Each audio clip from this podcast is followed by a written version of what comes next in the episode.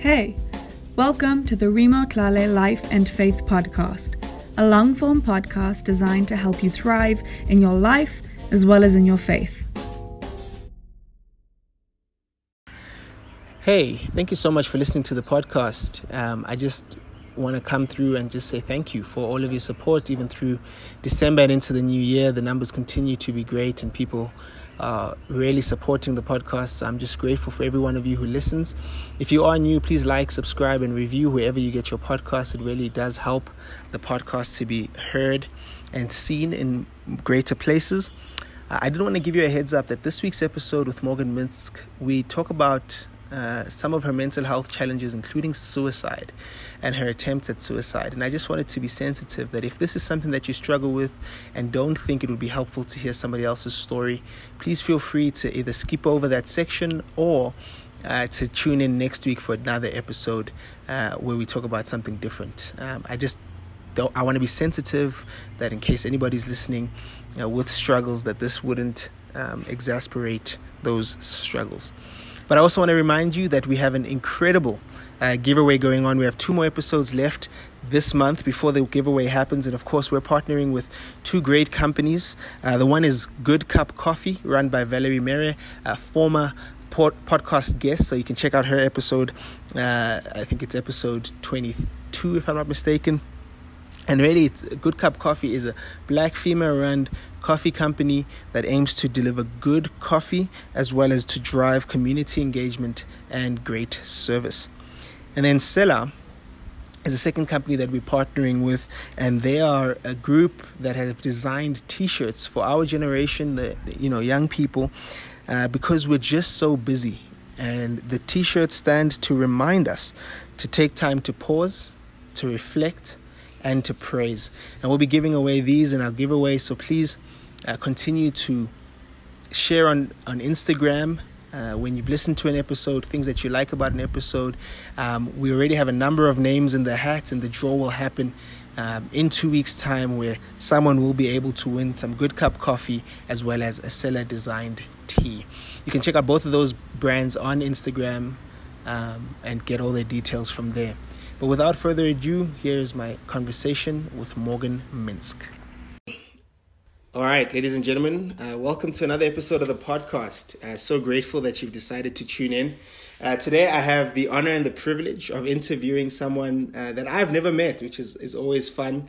Uh, but I've definitely been exposed to her incredible talent and look forward to getting to know her better and hopefully being able to talk uh, some interesting things about having an incredible talent and using it to glorify God. Um, so, without further ado, Morgan, welcome to the podcast. Thank you. Thank you so much for having me. Sure, no problem, no problem. Yeah, if you could, if you could give us just a brief intro into who you are, uh, before we dive into the questions, yeah. Awesome. Yeah, uh, my name is Morgan Minsk, and um, basically, I am an indie folk soul singer songwriter, and um, I'm a disciple of Jesus. So um, my songs are all inspired by my walk with God, and yeah, I I have a strong passion for um, just serving God and serving people with um, the gift of music that God has given me, and I'm also a music therapist.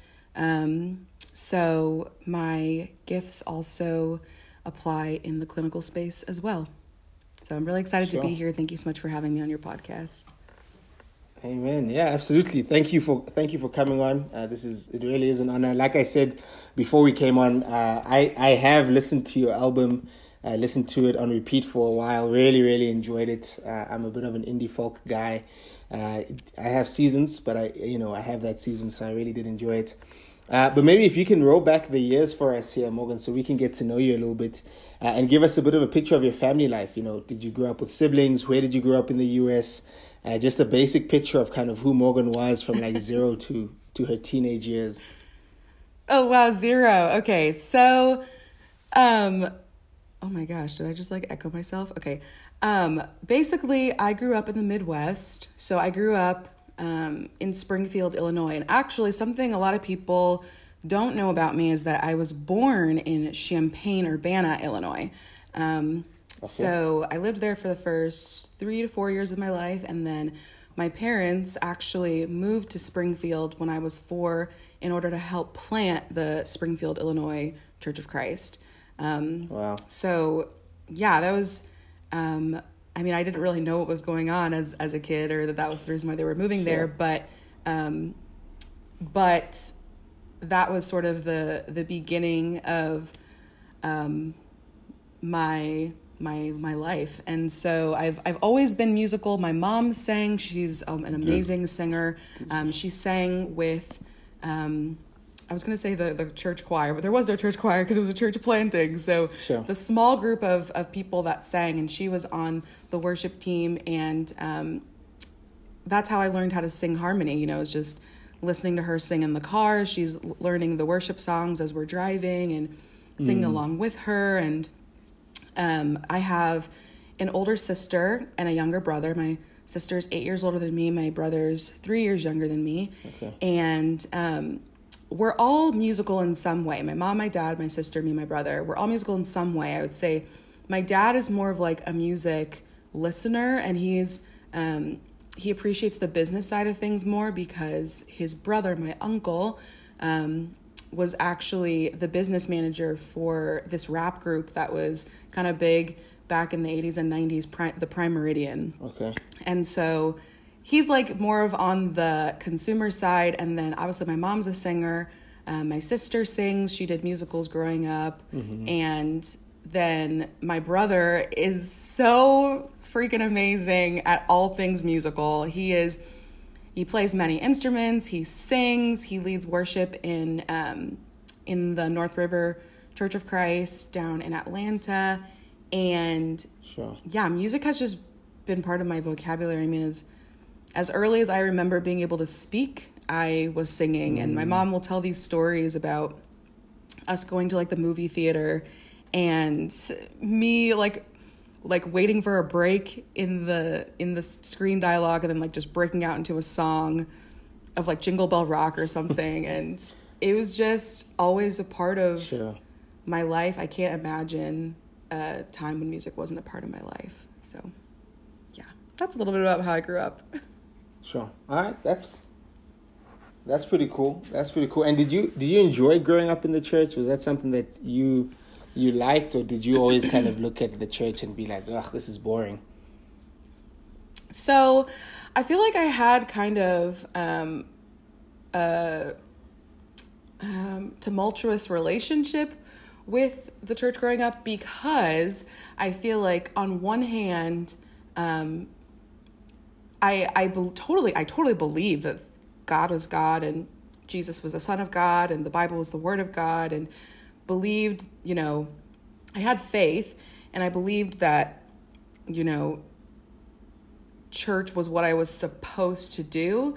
Um, and I I just grew up with a very like perfectionistic mindset and I think all of us all of us kids are our whole family we're just we're we're high achievers and that I think to a fault even. Um and so church was to me like what you're supposed to do. You know at some point you make Jesus Lord you get baptized and then you become a disciple whatever that even meant at the time to me. Like you become this good person. Sure. um, but the church, uh, well, specifically the kids' ministry, I think was just a very difficult place for me because, again, growing up in a church planting, there aren't a lot of kids, and I was a really weird kid. Like, I was just really weird. Like, sure. um, before fifth grade, I was just really nerdy and I stuttered and I wore glasses and I was this black kid in a predominantly white like neighborhood and and then when fifth grade came, then I I you know started I was just very dark like I was um very depressed and I was bullied a lot at school and um and suicidal even and and it it reflected in the way that I dressed and the music that I listened to and and so then well that was that was still uh, like weird to the people that I was in in my small kids ministry and so I felt a divide even there and and then there was the whole thing of like you know you're growing up and you think that you're listening to like heavy metal, but really it's just Avril Lavigne. And so then there's this other divide of like, there's other other divide of like, I want to be seen and I want to be respected as being like hardcore, and then the older kids in the teen ministry are just like, who are you? Like, you're just this little punk kid. Like, sit down. And I didn't really feel accepted there either. Um, and it wasn't until teen camp like my first teen camp, I think it was like either sixth or seventh grade. And um, I think it was seventh grade. And going to a teen camp where all of a sudden you have all these other teens from all over the world. I mean, I met Kira, Kira Fortina from Spain, Carla Hornbeck from Spain. Mm. I met hmm. people from Australia and all over the world and, and Chicago and um, Indianapolis and all these different places. They're coming together. Yeah. At you know wherever it was like Rock River or White Eagle or whatever, and it was amazing. It was like whoa. There's so many kids here that there's got to be someone here that's like me. Sure. And sure. and there was there we had nice. our own little like group. This like cool little like little group of seven year old or seventh graders that listened to like 80s hair bands and listened to like The Cure and it was just. I I met some lifelong friends there. Um, yeah. Um, people who are still a huge part of my life. Uh, Andrea Heath, um, one of my dear friends that actually um, took his life a few years ago, Connor McCauley. Sure. People people that I feel like saved my life at that time, people who mm. I was able to finally find friendship with and find a reason to live in. And so I feel like that is when the church became a place for me that was positive and not just a place of like pressure of trying to be perfect, but also never being perfect because I'm just weird and I'm never gonna fit in. Sure. Um, and I still had had my struggles with church. Um, and you know just wanting to be rebellious and do my own thing and it mm. wasn't really until high school that i um, finally you know decided to make jesus the lord of my life so yeah sure. that's kind of how my relationship was with the church as a kid Sure. Aaron, well, th- firstly, thank you so much for sharing. And I- I'm going to ask questions. So if you feel at any point like, hey, don't ask that or that's uncomfortable to ask, answer, please let me know. Um, but you you mentioned kind totally. of you know being in fifth grade and you know having a, a, almost a level of like depression, you know, kind of having suicidal thoughts and being bullied. Uh, and I you know I, I don't want to take you back there and make it all re reha- oh, like I don't want to rehash it all over again. But could you give us kind of broad strokes? What are some of the things that kids? I mean, mean, what are you in fifth grade, like twelve or something? Uh, right. What are kids like? What were kids picking on you on? What were pick, kids picking on you for? And why did you kind of right feel this this divide? I, I mean, I think you even mentioned the idea that you were, you know, one of the few black kids in in a predominantly white neighborhood or white area. Um, right. So, yeah. So please, if you if you don't mind. Um, yeah, so basically for me, um, it was a lot of stupid stuff, honestly. So yeah, I was 10 and I would say the things I was bullied for um, then were, I think one, just growing up in Springfield. Springfield is very segregated. Like it's just very, mm.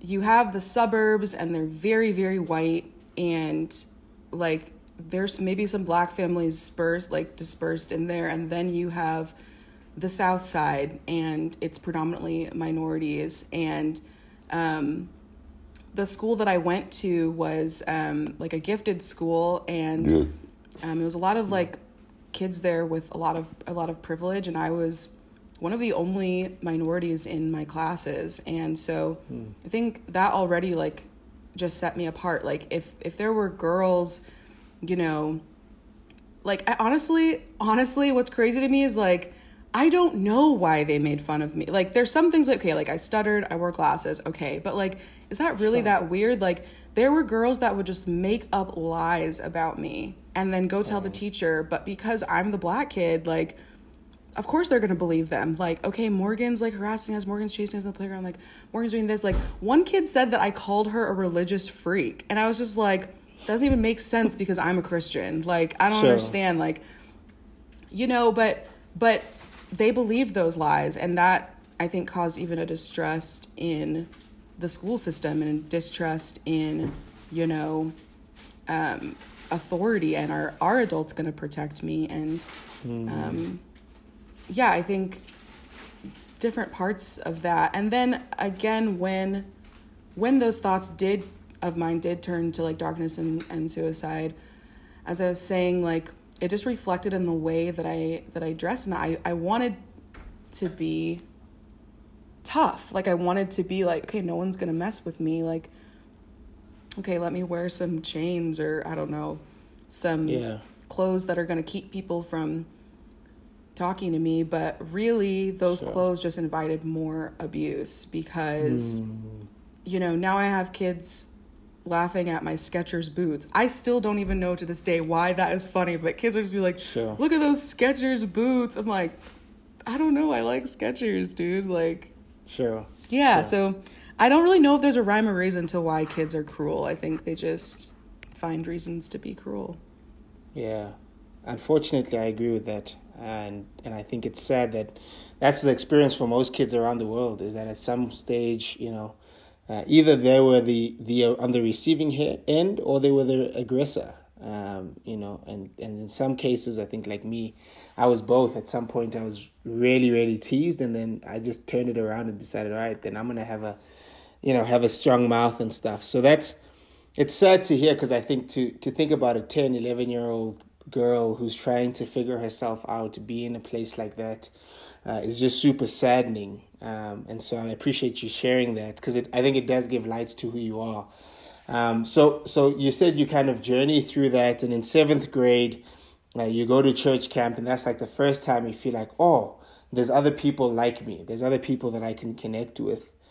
Um, and so you know, kind of t- talk me through that. You said in high school, then you decided to make to make Jesus Lord. How old were you?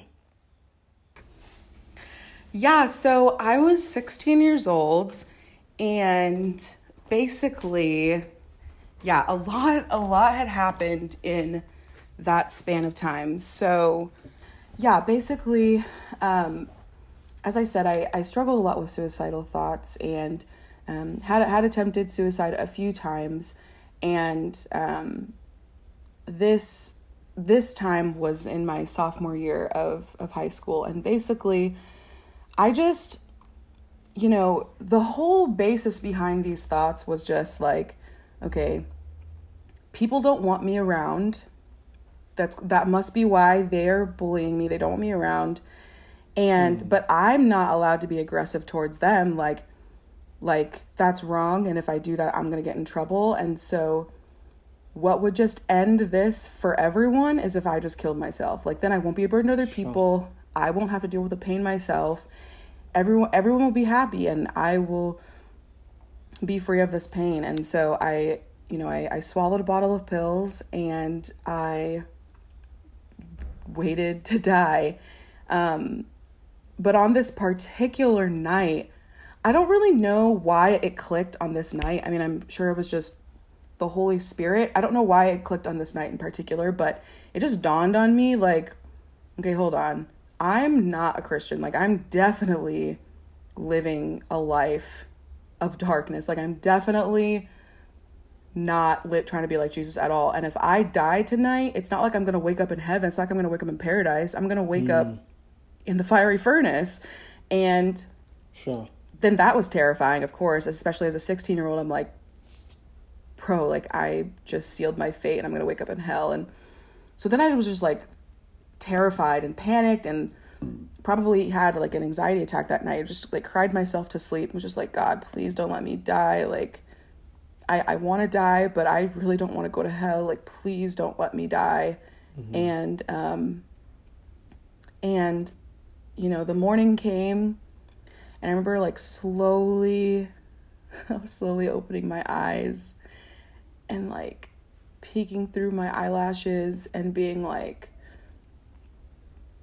okay, is the torment about to like set in? Sure. And then like continuing to open them and realizing that I was still in my bedroom and just like the feeling of sheer like I don't even know if it was relief. It was just like shock, like hmm. complete, complete, like lack of any emotion or feeling, just like complete shock. Mm-hmm. And I just like laid there for like an hour, just like laying there. I don't know, just maybe dissociating or something. I'm not sure. But um, eventually, when I did, you know, get out of my bed and just like have time to just sit and think, I I just felt gratitude and was just kind of like, okay, God give me a second chance and he saved my life. He must love me enough for me to live even though I don't even love myself enough to live. Why hmm. does he love me? And this I think that's a key part like this concept of like okay, yeah, everyone says God loves you, God loves you, God loves you, God loves you. But I think as a kid, I'm just like, what does that mm-hmm. even mean? Like, yes, Jesus is Lord, but what is what is love? Like, what is God loves you? And so that was my first time, I think, being inspired to like look into that and look at the scriptures about like why does God love you? And it's like, well, before you were even created, or before you were even yeah, before you even created, like God knew you were gonna be created. Like He formed me in my mother's womb. Like He knit me together. All those like my eyes that like can't see so well so i have to wear glasses like that would like god knit that together like that displayed mm-hmm. his glory like he loves me like my stutter like okay like that may that may seem like a disability to me but god loves me and in some way it reflects his glory and i can rejoice in it and i mean it's i mean those those things are so trivial but for a 16 year old that felt so alone it was huge and um and eventually I decided to, you know, really look at the scriptures and what it said about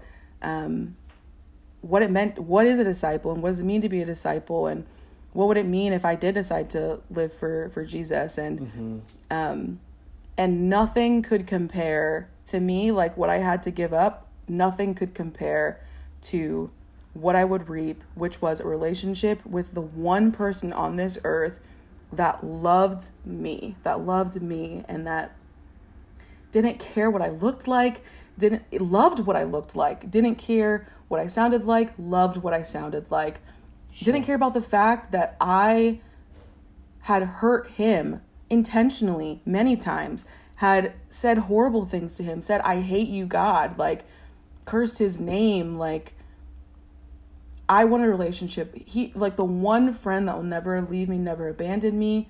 I want a relationship with him, and anything I had to give up for that was worth it to me.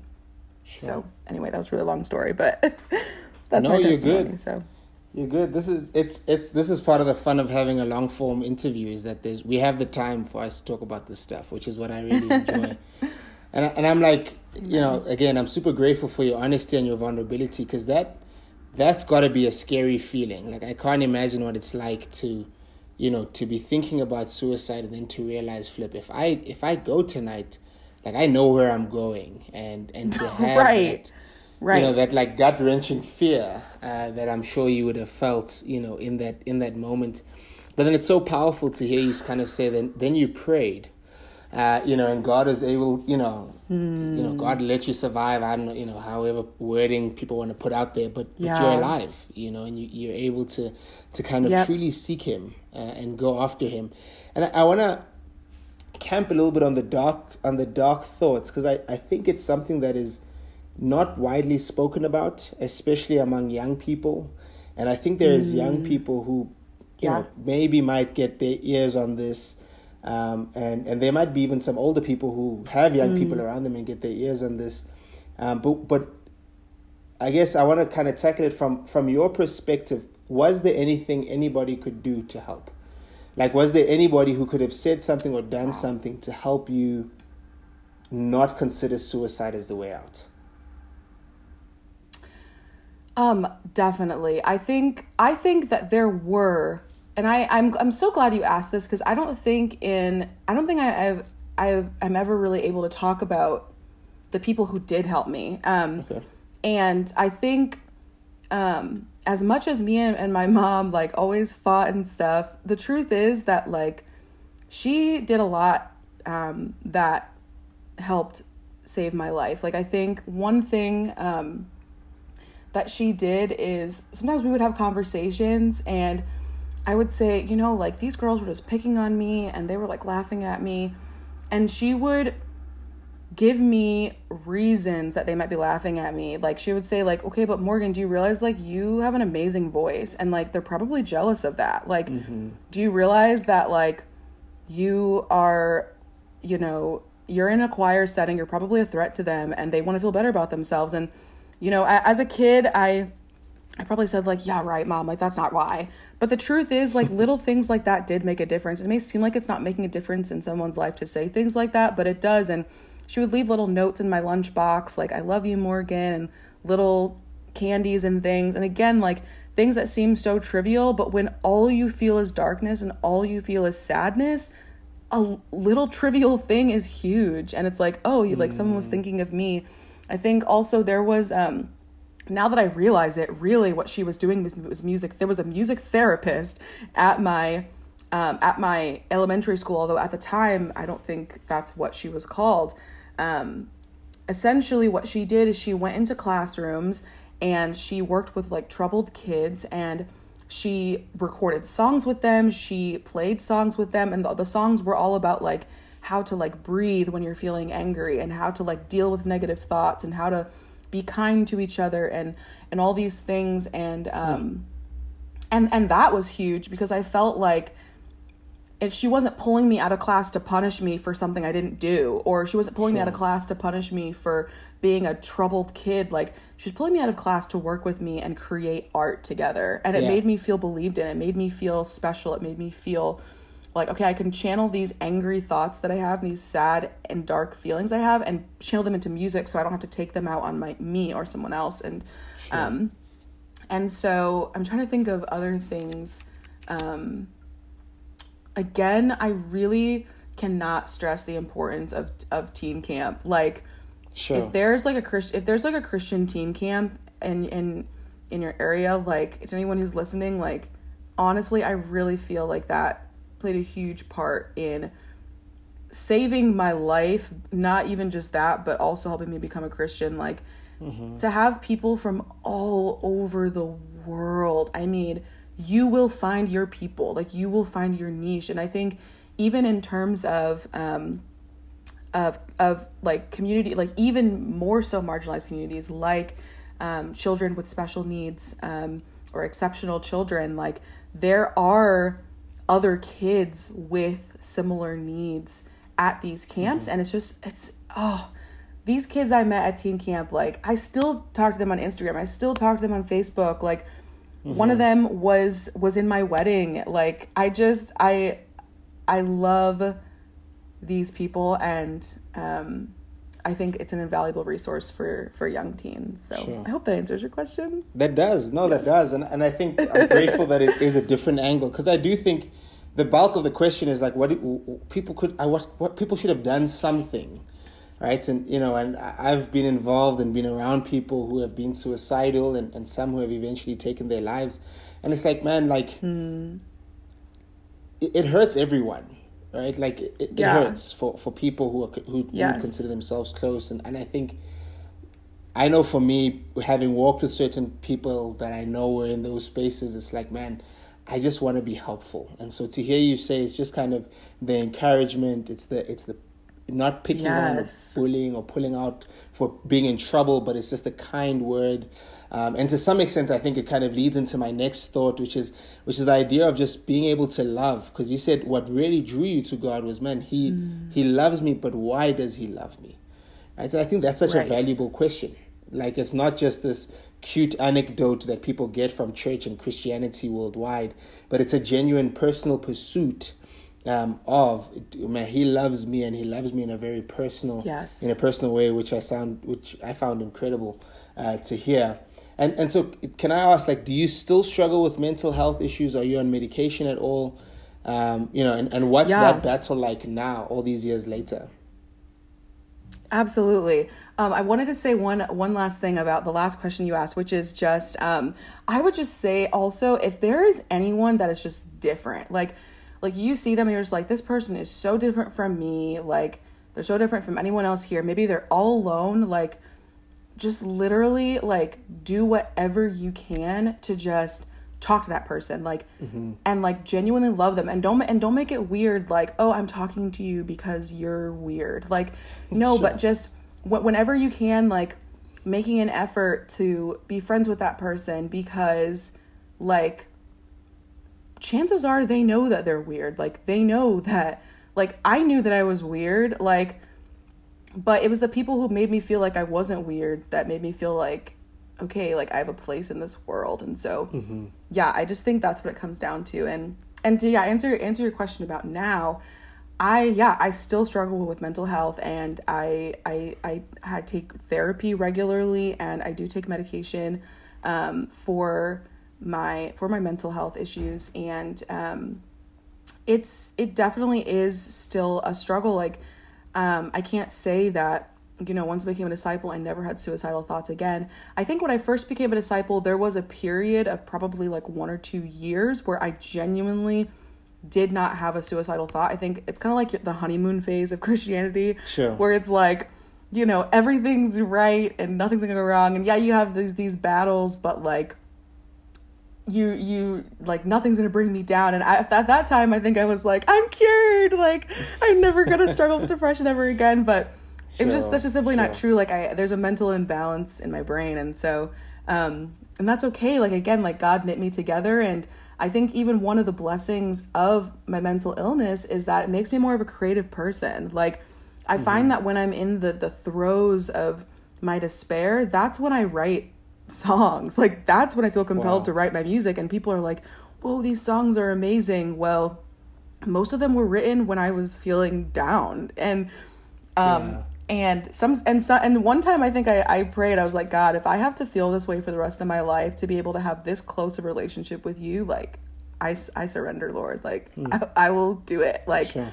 because there's nothing like wow. being this close to you um and i think yeah it's um it's it's a struggle that um, I will likely have to deal with the rest of my life. But with Jesus, there's hope. And that's the mm-hmm. thing. Like when I have felt suicidal, like literally, literally, the only thing that stops me from killing myself is I'm like, God, I know that you are Lord and that you love me and you gave me a second chance. Like, I already have my second chance. Like, I'm not going to take that away. Like, I know that you love me. I know that there's a reward waiting for me in heaven.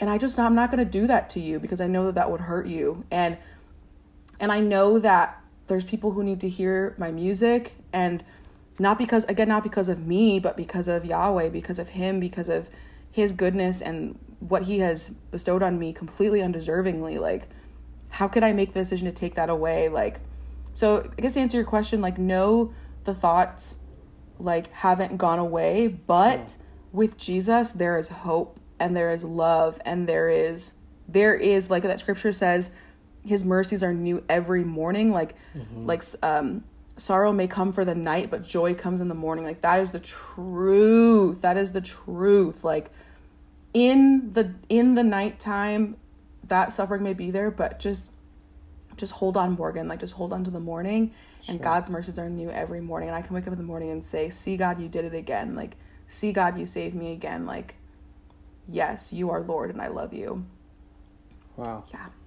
That's incredible. That and I mean it's it's just it's crazy to hear you speak about it because it sounds like when you're in your darkest, what you're saying is that's the time that draws you the closest to God. And so for even exactly. for you to say, I would I pray a prayer like if I need to feel this way the rest of my life, most people are praying it away. They're like begging God, like it's they, they, quote Paul, right? With Paul where he said, Man, three times I pleaded with the Lord. That's that's where people are at. And you're on the other other end of the mm. spectrum. You're saying, God, if this is the thing that keeps me this close, then bring that. And I'm like, man, that yeah. Look, we've gone through this is you know, we're recording this in 2020, COVID 19, global pandemic, yeah. lockdowns. We spoke a little bit about segregation. I want to go back there in a little bit, but like you know George Floyd's yeah. killing. You know, it's just it's we've had a tumultuous yeah. year, and the by and large the prayer that we've been praying, myself included, is God take it away. Like I just want to right. push. I want to push up against this. I want this as far away from me as possible. Uh, we're recording this in December. People are like holding with bated breath that somehow the 1st of January 2021 means we're on the other side of this thing. I don't get Right. that. but I, I want like Yeah. what makes you go closer? What what do you feel like for you makes you feel like other than the fact that you just quote, quoted like four or five scriptures and we're evidently very passionate about drawing closer to God. What are some practical steps like when I'm feeling dark, when I'm feeling nasty, man, as Morgan, this is what I do to just make sure I'm getting closer and closer to God. Mm. Well, I think, yeah, I think that's a great question. I think first, first, I do say, Lord, take it away. Like, I think first, um, something I just learned Okay. from this amazing book, Secure in Heart by Robin Weidner, um, is that intimacy comes from throwing away these cliche prayers, like these cliche things like, oh, Lord, you're so good. Okay, like, I pray we have a great day. Like, no, no, no, no, no, no. Like, Yeah. get real, get honest. Like, God, no, I'm mad. I'm mad at you. Mm. I'm mad at you because you're allowing me to have these suicidal thoughts again. Like, why, Lord? Why? Take it away, God. I beg of you. And just being so raw and honest, just like David was in the in the scripture. So he's like, Lord, like why, like and I think there's a, there's a scripture where he's he's even like God what do you gain by me going down to the dust like don't you see that like that is not going to bring glory to your name Lord like Yeah. I think just being so raw and honest with God about what I'm really really feeling and like letting him like just being so raw and honest, just the way that I would be with any person, any relationship that I am able to be that intimate with, because I know he wants to hear that. And once I'm, once I get those feelings out, once I'm just able to vent that to God, I, I feel like just like David, you just naturally feel your heart change. You're like, okay, God, okay, I got that out. Like, but I know, here's what I know is the truth, you know, and then, mm. and then going, going to the scriptures and reading, maybe it is like a passage of David and going with Psalm 119 is so stinking amazing. Like, and my dad is obsessed with Psalm 119. He talks about it all the time and he has like shirts with Psalm mm-hmm. 119 on it, like books. He's gonna, he's gonna write a book on Psalm 119 now that he's retired. Like, and it is such an amazing scripture because it talks about like it just goes goes through with you on like my soul cleaves to the dust like revive me according to your word and hmm. it's it's it's like you're praying as you're reading the scripture. So it's like double duty. You're praying and you're saying you know strengthen me according according to your word strengthen me. And i i think just praying certain psalms like that or just like re- reading certain scriptures and praying through them and saying okay this is your the truth that you've laid out. Now god manifest this in my life.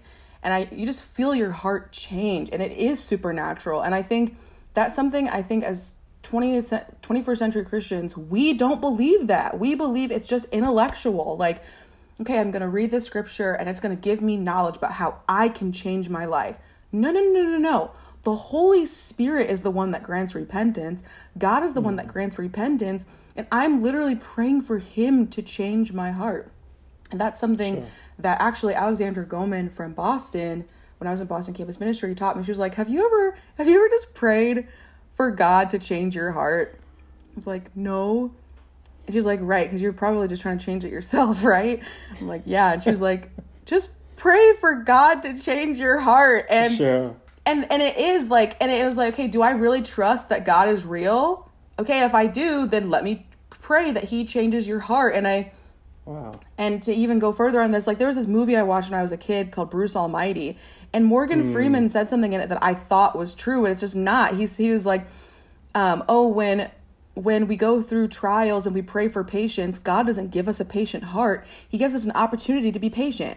That's not true. Like yes god gives us opportunity to pa- be patient but the fruit of the holy spirit is patience. So if we pray for patience yes god can give us patience just like the peace that passes understanding the peace that transcends understanding that transcends understanding that i'm not able to give it to myself. The holy spirit is the one that gives it to me. Yeah. and so anyway, I'm kind of going on like a little soapbox here, but um it's that's that I feel just like praying that God would give me a transformed heart and um and in the end he does. And then I end up writing a song. I, either I end up writing a song in the sadness when I'm at the angry part with God or I end up writing a song at the end Um, and like when like when David said at the end, okay, but you are God and I praise you. And Yeah. writing a song that's about God delivering my heart from the sadness. So that's kind of the process that I go through on a daily basis. It's kind of exhausting, and honestly, some sometimes sometimes I wake up and bec- it's it is very emotionally exhausting. Like my times with God, and I I feel like sometimes I can be tempted to just like not want to spend time with God because I'm like, ugh, Lord, I don't want to go through this tumultuous emotional process all over again. Um, And on those days, I've learned like, okay, but it doesn't have to be like this every day. Like sometimes I can just like absorb God's word. Like, okay, let me, let me just absorb, let me just listen and be refreshed. And it doesn't need to be this emotional, tumultuous, like ordeal. yeah. So Sure. that's me. Yeah, it doesn't have to be Jacob wrestling with the spirit every time. You can Right. you exactly. can't just hang out on Mount Sinai. That makes sense. And I, and I appreciate your passion. I, I appreciate your vigor because I, I do think this is evidently stuff that's very close to your heart. And that's that's the joy of getting to know people is we get to hear what's really close to people's hearts. Um, but but to transition a little bit, you said you said you either write when you're in the angry stage or you write kind of at the end. Um, but I want to take us the clock back a little bit. When did you start writing music? You said you grew up singing. That's just kind of part of your family. But when did you you know kind of start being your own kind of songwriter? Yeah, so I honestly first started writing. I don't. Okay, so it was after I was four because I remember I it was in the bathroom in. Sorry, this is, sounds really weird. Um, I would write songs when I was a kid when I was in the shower, and so Okay. it had to have been when I was like five because it was right after we moved to Springfield, and I remember being in. It was in the shower that we had in our place in Springfield. So, but I would just like write songs in the shower. I wouldn't write them down, but it was like every time I got back in the shower, I would like sing the same song and then like add a little bit extra. And I I wish to this day that I could remember those songs. Like I just cannot remember them for the life of me. But that was probably when I was like 5 or 6 was when I wrote my first song and yeah, it was when I was taking a bath. So, Okay, yeah. nice. Do you remember the first time you performed your own song? Ooh. The first time I performed my own song, that would have to have been seventh grade because that was when my uncle Kevin bought me my first guitar. And it was an electric guitar. Okay. And I didn't know any chords, but I picked up the guitar and I just started like strumming strings that sounded good and I wrote this song. It was like three notes and it was called In Dreaming Places and it was the most meta like okay, you talk about indie. This song, I feel like this song Sure. would have been so indie. Like it was just like three notes on the guitar and it's like like I think the lyrics were like Every time I look into your eyes, I see something more that reminds me of dreaming. Then I'm in some watery place that conceals my inner thoughts and keeps me silently sleeping. And I know, I know everything will be okay in my dreaming place. Oh my gosh, those those are the lyrics to Boom. the song. Like isn't that so like weird and meta? But I feel like that honestly, like that is so the way that indie songs are now. I should Sure. totally bring that song back out and like tweak it and make it. Absolutely. Well, I, I want to know who's the song for. So whose eyes are these that we're looking at? Do you remember? Isn't that weird? I don't. Okay, who's every time I look into your eyes? I don't even know. I think I don't know. Probably some fake. Well, okay. Well, you know, like at that age, your imagination is very like creative. I think at that time, like. I thought I was like a vampire or something. Like you know, like, Sorry, I shouldn't have laughed like you that know, at I'm that sorry. age, like Yeah, no, yeah, it's hilarious. Like, yeah, like That's at that so age, good. you you I don't know, just like weird seventh graders. So I'm sure it had Sure. something to do with that. Like, I don't know, it was so random. Yeah. Yeah. I know this is this Wow. might Now sound I like like really want to like bring that you, song Morgan? out. Right now, I'm 27. 27. So what is that? 93. Yeah, so that would Yep, have been yep, yep. like, 93. When you were when you were 13, 14, like Twilight would have been breaking through. Like that would have been that would have been right Oh, in yes. that era, right? That's Boom. exactly You- when. That's exactly when I was when I was in sixth That's grade. That's when Twilight came into. out. There you go. That's exactly so you when. fell in love with Edward Cullen. You thought you were Bella, and boom, you wrote him a song about his dreamy eyes. That's exactly right. So good. I actually I love Twilight. Like to this day, like Sure. I still own some of some of the Twilight books. I mean, I don't think I don't know. Sometimes I'm like, mm, I don't know if young girls should be reading this book because I don't know if their relationship was the healthiest. But I thought Sure. it was a great book. Yeah, yeah. No, uh, my sister forced me. I never read the books, but my sister forced me to watch every one of the movies with her. So uh, that's the. Oh, the movies only were reason why. stupid. The movies were What? so bad. Really? The movies were. I was like, why is Ed? Why does it look like Edward Cullen's wearing like lipstick right now? Like, and his That's face fair. is covered in glitter. Sure. I just, I just thought he was the coolest guy because he had like this. Like he, whenever he was on screen, you could feel he was on screen. Like it didn't matter what the scene That's was. true. But when Edward Cullen was on screen, His he was on screen, and I thought that was cool. I was like, man, I want to be like that. When I walk in a room, people better know that Rima was walked into a room. but anyway, it's a conversation for another day. Okay, so so the first song you ever Alright. performed is kind of this song you wrote, you know, as a 13 year old girl in love with Edward, Edward Cullen. That's exactly that's where we're landing on this. Um, but when do you kind of decide, man, this is probably what I'm gonna do for real, for real, for like the rest of my life? Like when does that happen?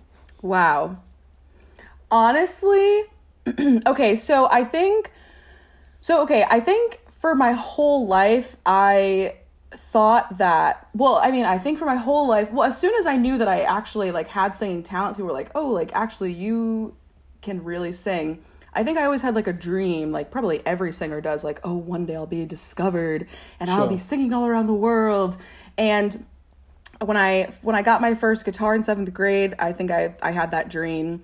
Um, I didn't really think of it as a career. I just thought of like, oh, I'll be discovered while I'm in high school or something. Mm-hmm. And then when I was in high school, when I became a disciple, then I was like, oh, like one day, like I'd really like to go into the ministry, and then maybe like on the side, I can be like a worship leader or something. And and then when it actually came time to go to school, I had no idea what I wanted to do. I, I was like, do I want to, I, I was like, I want to be an astronomer. Okay, do I want to be an architect?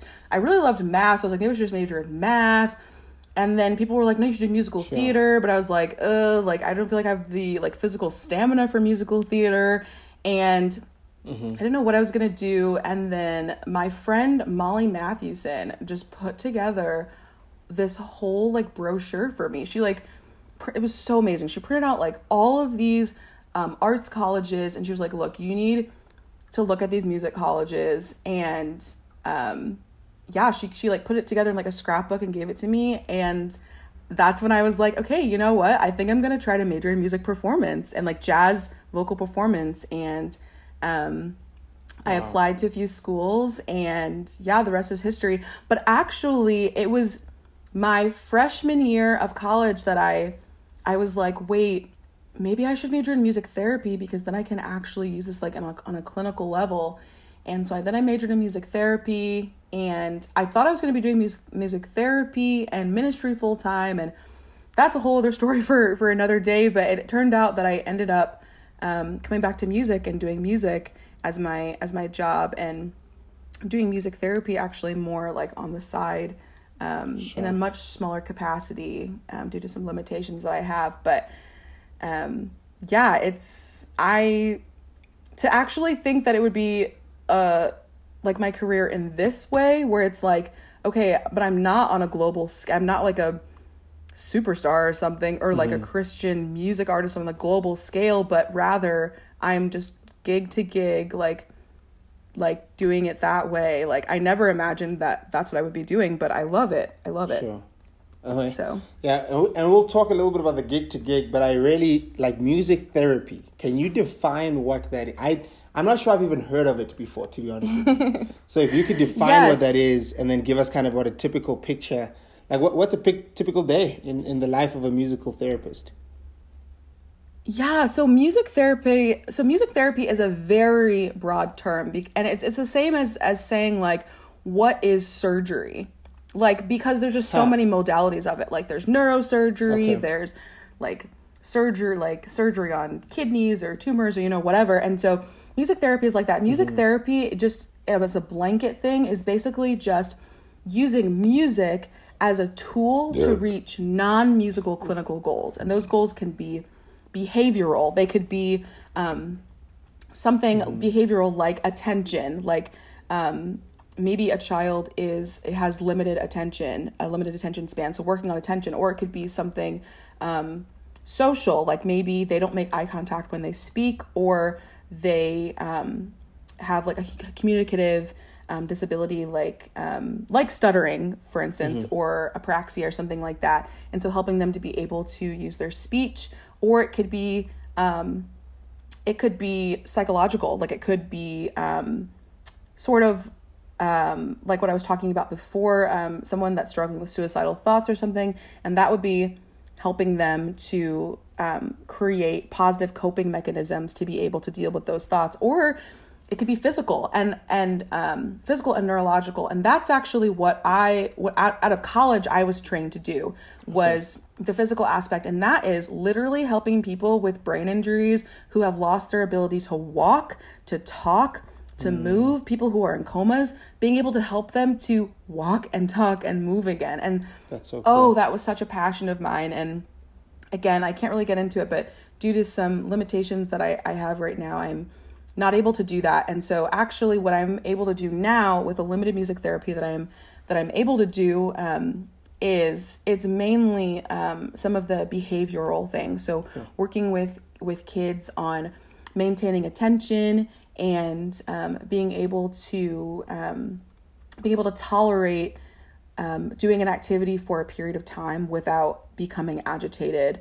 those mm-hmm. types of things um, so yeah it's it's so much fun and um, it's a lot of hard work and i think um, especially back when i was doing neuromusic therapy it was so it took so much brain power because you're literally having to as you're in the session, okay, so let's say there was someone who needed to be able to walk again. Maybe they just came out of um, a minimally conscious state or something like that, and mm-hmm. you're trying to help them to walk. So I would be co treating with a physical therapist that's like able to support their torso, hold them up. And then what I'm doing is I'm providing a rhythmic stimulus that their brain can entrain to. So, mm-hmm. okay, I could like go into this so hardcore, but um, I feel like I, I just need to like make it simple because I I'm very wordy, just like my dad.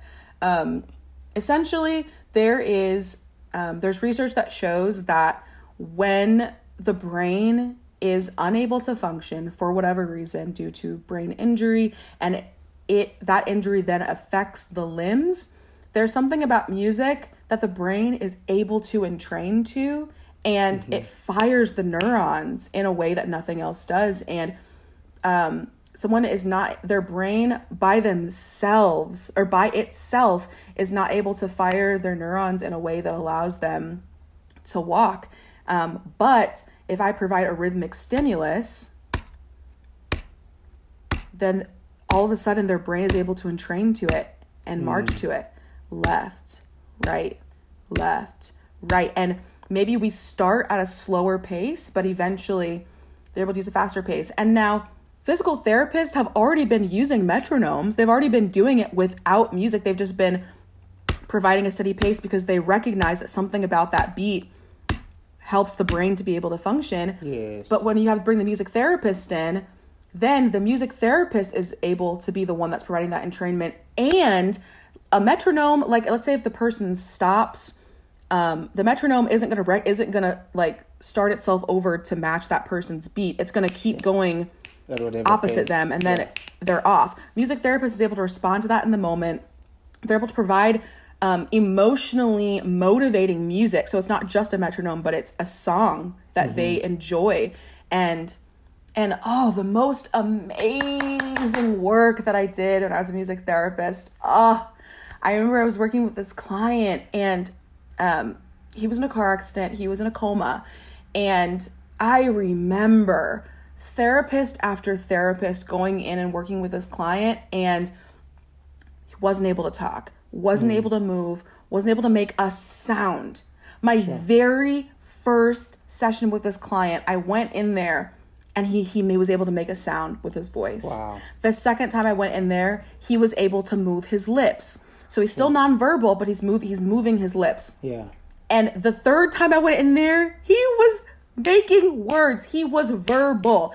And I I remember thinking like this is a reflection of God's power. Like Yeah. there is just nothing like music. And I and I thought about scriptures where you know it talks about David going into King Saul and would say King Saul had had like an, an evil spirit would come upon him Yeah. and King David would go in there and the music would soothe him. And I was like, music is a tool from God Mm-hmm. that can help people clinically and it's not and not just on like this hippy dippy level of like, oh, like let's sing kumbaya, Sure. but really is able to entrain uh, the brain that is the brain that the brain is able to entrain to and fire neurons that previously were not firing like Yeah. That's it's incredible and and there's so much research on it and again i could talk about it for a long time but unfortunately i'm not able to do neuromusic therapy right now um, again i can't really talk about it but um, but yeah due to just some limitations i have not able to do it right now um, and that's really discouraging but um, i still am able to provide music therapy right now in at least a little bit um, of a way and that that does bring me encouragement so Sure. does that sort of answer your question That does. No, that's really cool. That is that is really really cool. And so okay, so on the one side you're doing that, right? You're doing music therapy Mm-hmm. right now. You know, you're helping kind of kids with different, you know, different challenges, whether it's attention, what Mm-hmm. have you.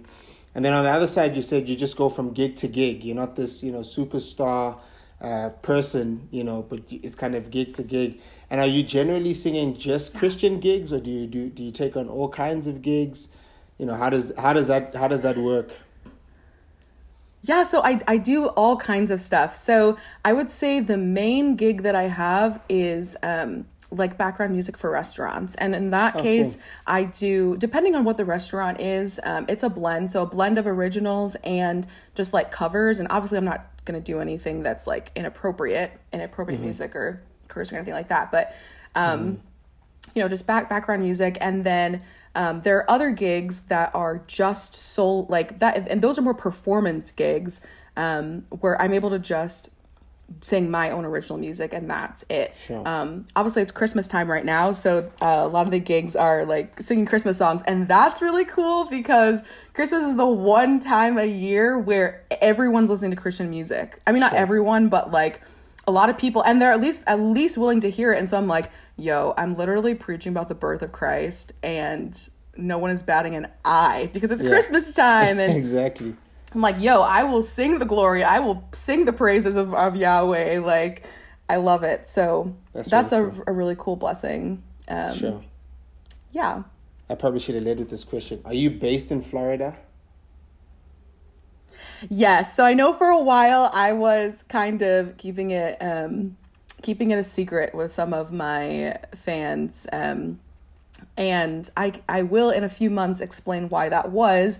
But yes, I am located in Florida right now. I am in West Palm Beach and um yeah, that's where I'm based right now. So That's really cool. So I've the reason I ask is I've just got this picture of like really cool Florida restaurants and you like with your guitar, just you know playing in the background. They just it's a really really cool uh, you know kind of picture in my mind. And do do you still like have the same level of passion and zeal for making music and delivering music as you feel like you may have had, let's say five, six, seven, eight years ago? passion? Yes. I think um in terms of my ability um sorry i know i keep i keep alluding to this. I can't quite talk about it just yet but in terms of ability i feel like um, my ability has taken a hit. Um, but in terms of passion i feel like i yeah it's i feel like it grows like it grows stronger with each passing day. And i Sure. think that's a, a gift of god um like a, a, a gift i'm so grateful for because i do think especially in this industry if you don't have the passion you won't you won't you won't make an income you won't make it. And um and and let alone income like you definitely won't be able to make inspiring music um that encourages others and glorifies god so i'm very grateful that he's allowed me to keep that passion Yeah, that's awesome. That really is cool. And, and and so I mean, we are kind of coming for a landing here, but you you wrote you did you write all the songs on your uh, your album Praise, the 2018 album? Yes. That's all you. Everyone, yes. Okay. And do you produce mm-hmm. your own music or does someone else kind of come in and do that for you? I, I produce my own music. And sorry to clarify, um, on one of the songs I was co-written. Me and another girl, Corinne Peralt, wrote the song "Birds." Um, but yeah, okay. I all the music is original, and I produce all my own music. Um, I hired someone to come in and record the music. Um, but yeah, all all the arrangements and everything. Um, yeah, God has just blessed me with the ability to do that. So really grateful for that. That's really cool. That's really really cool. And and do you have anything else coming up? Like, do you have other projects? Do you have EPs that are dropping? I know that's kind of happening. Um, is that something you can talk about? Um, so I could give vague allusions, which is that um, I definitely feel like God's been putting it on my heart that another EP or album of some sort needs to come out as soon as possible. And so um, I am in the process of trying to figure out how that would even happen. Um, and mm-hmm. it would take a lot of finagling, um, a lot of different things. But I do feel like the Holy Spirit is calling me to um, release something soon. And it'll probably be self recorded, um, like probably okay. here in um, the place where I'm living. Um, but that's the new thing. So. Um, sure. Yeah, I'm I'm looking forward to it, and it's going to be um, very raw album. It's gonna be there's gonna be a lot of it's gonna talk about a lot of pain, a lot of heartbreak, um, a lot of craziness that has just happened over the last three years. Um, but mm-hmm. yeah, I'm really excited. So yeah, that's sort of what's well, coming up next. I know people can't see this on the podcast, but the minute I asked, you look like I asked the best question in the world. So we are. I'm key because you look super excited about it and so that's the best. Like when, when someone's so working on a project that they're excited about, I'm like, man, come on, let's let's hear it. So so any chance we could get a rough idea oh. of when this might drop? So ideally, if it was a perfect world with perfect things, mm-hmm. I would want it to drop in May. But I have a feeling okay. that it's more probably so going to drop in like October or November of of 2021. 2021. Okay. So that's cool. So I, I wish it could drop in May, but I just have a feeling it's going to drop in November. So sure. Okay, so I guess we've got to just follow you wherever we can follow you, and that's how we'll find exactly. Out. And you can okay, this is my shameless plug. Go okay, ahead. you can follow me everywhere. Literally, just it's my first and last name M O R G A N M I N S K Morgan Minsk. Twitter, Instagram, Facebook. That's my website. It's just my first and last name dot com. Um, YouTube. Follow me everywhere. Stay tuned. I have a mailing list that I need to be way more active on, but I'm super active on social media. So follow me. I post videos all the time. You can hear my music for free on Spotify, Apple Music, um, all those things. So yeah. And thank you guys so much for listening um, and for supporting this podcast. Um, it's so amazing just for disciples to come together and be able to create art and informational things like this. So Thank you so much That's for awesome. Remo for having me. Sure, absolutely. Well, you've you've kind of begun to land it really well. I have one last question, uh, but before yes. I ask that question, I just want to say thank you so much. Thank you. This has been actually a real joy. It's been a lot of fun, and um, yeah, I look forward to hearing what, what what's next to come from you know from Morgan Minsk. Uh, I definitely enjoy music, and uh, my wife and I have listened to some of it together as well. And so, thank you for availing mm-hmm. yourself, uh, especially kind of during the craziness of December and Christmas and all of this that's going on. Uh, but yeah, my, my final question to you is, you know, what would you like to say to young people to help them to thrive in life as well as in their faith? Amen. Let me think about that real quick. Hmm.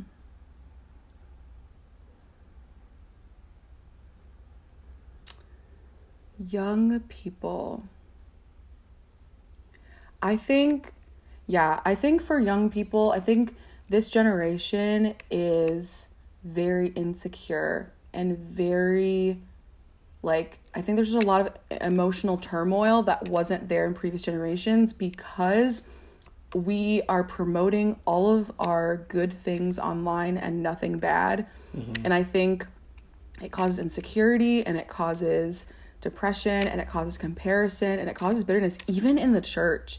And I think mm-hmm. for young people, just remember, like, I think just the biggest thing is like, read Psalm 119 and see how much God loves you. Like, he loves sure. you and he doesn't care what you post on social media. Like, he cares about you. He cares about what's in your heart. He doesn't even care about what, what you produce, like whether you have talent or you don't. Like, it's not about that. Like, he loves you. He loves your soul and who you are. And, like, just be around him. And I'm telling you that when you do, when you read the pages of that, and when you ask him to give you refreshment in your heart and refreshment in your spirit, like he will. He will answer that prayer because mm-hmm. he says that when we seek him with our whole heart, we will find him. And so, if you are just feeling that emptiness and that insecurity and that fear and that turmoil and that depression, like please just open up Psalm 119. Literally ask God that He would open your eyes that you may see wonderful things in His Word and read it and feel the peace of God descend upon you. So, yeah, that's what I would say. Come on. That's awesome. Thank you so much, Morgan. Really appreciate it. Absolutely. Thank you so much. This was so amazing.